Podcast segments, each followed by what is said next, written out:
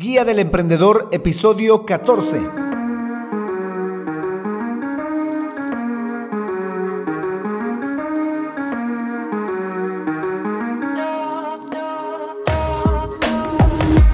Hola, hola emprendedores, muy buenos días a todos y bienvenidos a la Guía del Emprendedor, el podcast en el que paso a paso vamos a aprender a montar, crear y mejorar un negocio con presencia digital a través de estrategias y herramientas de marketing digital. Hoy, episodio 14 del 2 de octubre de 2020, vamos a aplicar la herramienta de diagnóstico DAFO a nuestra idea de negocio.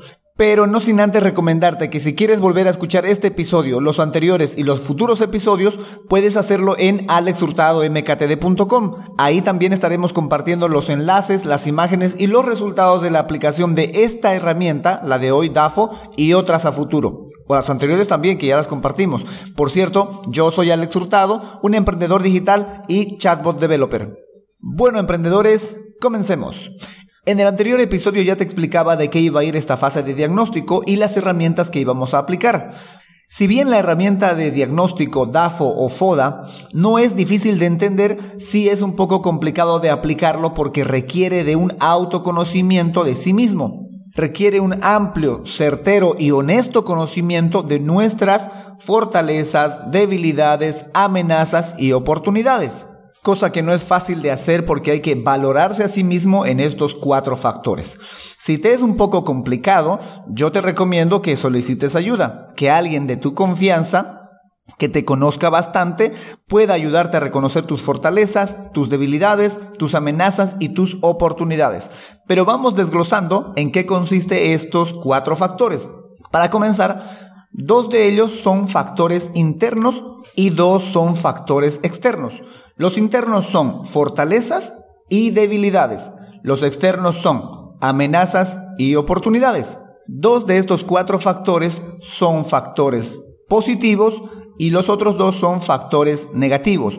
Los positivos son oportunidades y fortalezas y los negativos son debilidades y amenazas. Como ven, el DAFO es bastante fácil, bastante fácil de comprender y entender.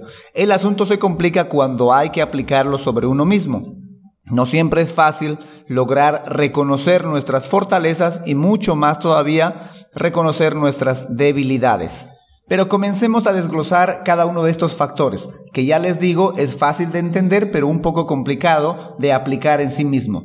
Comencemos con los factores internos, que tienen dos características en común. Los factores internos pueden ser tanto tangibles como intangibles, y cuando me refiero a factores internos me estoy refiriendo a las fortalezas y a las debilidades, que estas pueden ser fortalezas tangibles o fortalezas intangibles. Lo mismo para las debilidades, debilidades intangibles y debilidades tangibles.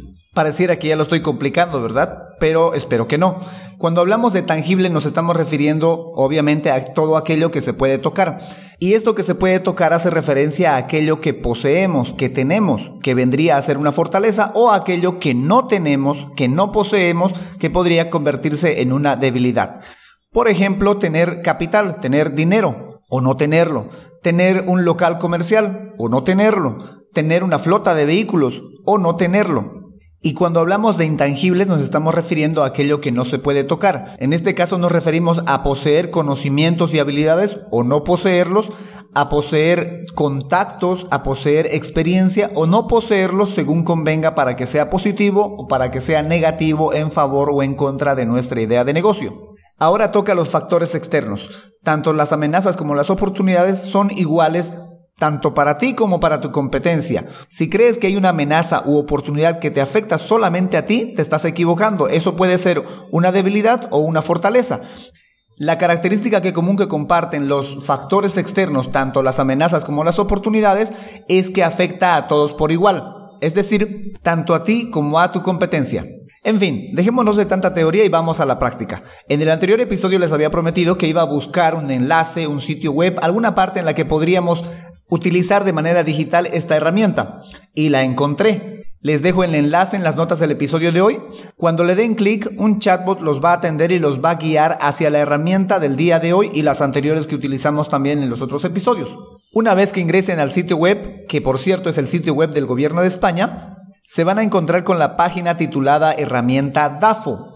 En ella les pido por favor que vayan a acceso a la herramienta, se les va a solicitar que se registren, se les va a solicitar también que confirmen su correo para poder acceder a esta herramienta, así que van a tener que hacer ese pequeño proceso.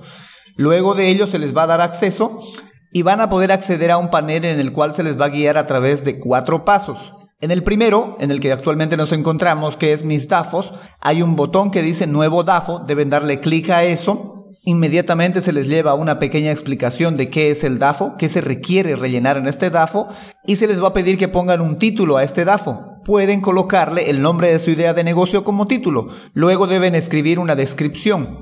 Esta última es opcional, pero el título es completamente obligatorio. Luego de eso le dan guardar y continuamos con el segundo paso, la matriz de factores. Se nos va a mostrar un gráfico de cuatro cuadrantes con las debilidades, amenazas, fortalezas y oportunidades, una en cada color. Y cada uno de estos cuadrantes tiene un botón de añadir. Añadir en el caso de debilidades, añadir debilidad, en el caso de amenazas, añadir amenazas y así con las consiguientes que es fortalezas y oportunidades. Entonces vamos a darle clic al botón añadir. Denle al de su preferencia, al de debilidad, oportunidad, amenaza o fortaleza, según convengan, y vamos a ver el siguiente panel. Primero vamos a ver el nombre del factor, una breve explicación de este factor, un cuadro donde debemos de anotar y describir brevemente el factor, y a continuación un cuadro donde se nos pide que valoremos la importancia de este factor, que va desde casi irrelevante hasta importancia crucial. Y por último, el botón de guardar. Entonces tenemos que rellenar el nombre y calificar qué tan importante es este factor. A medida que vayamos rellenando cada uno de los factores, se nos irá mostrando lo que añadimos más el grado de importancia que le dimos. Entonces, recapitulemos un poco. En este paso, el paso número 2, se nos va a mostrar la matriz de factores, los cuatro cuadrantes en los cuales debemos de rellenar. A nuestra izquierda en color azul se encuentra el factor de debilidades. En este debemos de anotar las cosas en las que somos malos. No malos de maldad, sino en las cosas que hacemos mal. Las debilidades que tenemos, las desventajas que poseemos. Y en relación a la competencia, lo que nosotros no tenemos. En el siguiente cuadrante a la derecha, un cuadrante de color lila, están las amenazas. En esta debemos de anotar las posibles amenazas que tenemos para nuestra idea de negocio amenazas que son comunes también para nuestros competidores. Un ejemplo de amenaza es la situación económica, una nueva ley con respecto a tu producto o servicio, o como ya habíamos visto en la fase de análisis de competidores, qué tan difícil o qué tan fácil es iniciar tu idea de negocio. Mientras más fácil es, más competidores vas a tener. Y los competidores, los nuevos competidores son una amenaza por igual para todos. Un poco más abajo se encuentra a la derecha un cuadrante de color rojo, el cuadrante de las fortalezas. En este debemos de colocar las cosas en las que somos buenos, lo especialista que somos, las habilidades y conocimientos que tenemos, las ventajas que poseemos y en relación a nuestra competencia, todo aquello que nos sirva para sacarle alguna ventaja a nuestra competencia, ya sea en experiencia, capital, socios, contactos, etc. Y por último, el cuadro de las oportunidades, un cuadro de color verde. En este debemos de anotar las oportunidades que podemos detectar para nuestra idea de negocio, para nuestro producto o servicio. Recordar que estas oportunidades que vayamos a detectar no son solo y exclusivamente para nosotros, sino también para nuestra competencia. Como ven, nada complicado de entender, pero algo difícil de aplicar estos factores, de encontrar estos factores en nosotros mismos.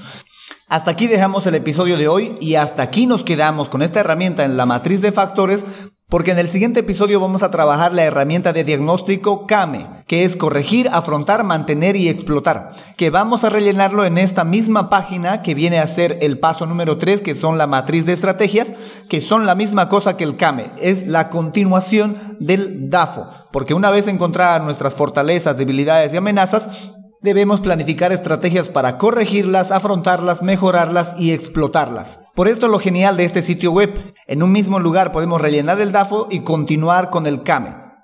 Bueno, emprendedores, eso es todo por hoy. En el siguiente episodio, el quinceavo de este podcast, vamos a explicar y aplicar la herramienta de diagnóstico CAME. Recuerda que puedes escuchar este, los anteriores y futuros episodios en alexhurtadomktd.com. Ahí también voy a estar compartiendo los enlaces a los que hago referencia y los resultados que arrojen estas herramientas aplicadas a mis ideas de negocio. Si no llegaste a entender alguno de los conceptos que tratamos hoy o en los anteriores episodios o no lograste encontrar la herramienta de turno que acabamos de aplicar, te pido que utilices el bloque rojo a tu derecha si estás en una computadora o al final si estás en un celular para hacernos llegar tus preguntas, consultas o dudas. Qué gustoso te vamos a responder aquí en el podcast. Muchas gracias por escucharme y sobre todo gracias por emprender con este podcast. Será hasta el próximo episodio. Chao, chao.